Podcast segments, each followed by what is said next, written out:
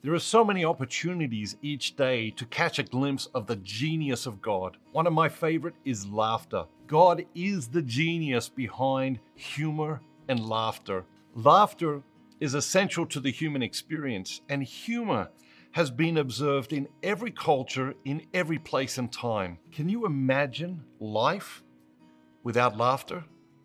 The goodness and genius of God are evident in laughter. Laughter is medicine for the body, mind, and soul.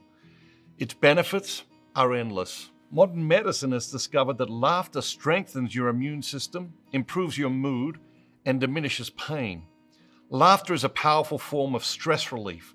It burns calories, eases anxiety, reduces stress, and is a natural antidepressant. A good laugh relaxes the body, eases tension, and leaves your muscles relaxed for up to 45 minutes. Laughter stimulates your heart and increases the number of endorphins released by your brain, which creates an overall sense of well being. When you laugh, the amount of oxygen rich air that rushes into your lungs increases. Laughter reduces blood pressure, increases blood flow, and can help protect you from a heart attack. It increases happiness, reduces anger and other negative emotions, and increases resilience in the face of obstacles and unpleasant events. Laughter increases our energy and enthusiasm for life.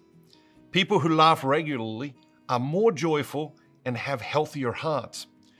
Humor improves personal satisfaction, strengthens relationships, helps diffuse conflict, shifts our perspective, and attracts other people to us. Laughter connects us with others, makes our burdens seem lighter, and can reduce anger and conflict.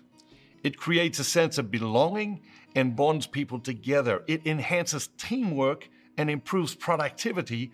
Laughter and humor build trust encourage collaboration, increase likability, draw people in to listen, improve memory and retention, make arguments more persuasive, and increase learning by reducing classroom anxiety. Laughter releases serotonin, which improves focus, decision making, problem solving, objectivity, openness to new ideas, and overall brain power.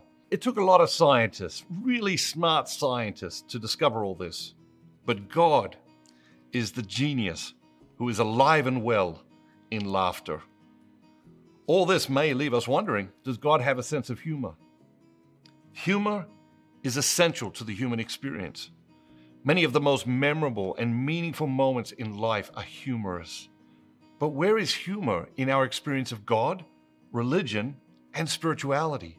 If you read the life and teachings of Jesus as portrayed in the four Gospels, there's little evidence to suggest that he had a sense of humor. Do you believe that Jesus didn't have a sense of humor? I believe he had a wonderful sense of humor. I imagine him walking down the dusty roads of Galilee with his disciples. 13 guys spending all that time together. There must have been some epic moments of humor. Wouldn't you love to hear Jesus laugh? Wouldn't you love to know what made him laugh and how he made others laugh? For some reason, Nobody thought it was important enough to record. And we have been making the same mistake by excluding humor and laughter from our relationship with God ever since. Just as humor is essential to the human experience, maybe it is also essential to our spiritual experience. There is an old joke about making God laugh. It is often repeated and, and rarely questioned, but we will question it together now. The joke goes if you want to hear God laugh, tell him your plans. If you think about it, this theory is tragically flawed. What kind of father would laugh at his children when they tell him their plans? In the joke, God is laughing at us. Or is he laughing at our plans or our innocence or our ignorance or our arrogance? What kind of God would laugh at his children in any of these ways? Not the God I believe in. I'm a father, a broken, imperfect father, but I cannot imagine laughing at my children's plans. The scriptures tell us that God delights in his children.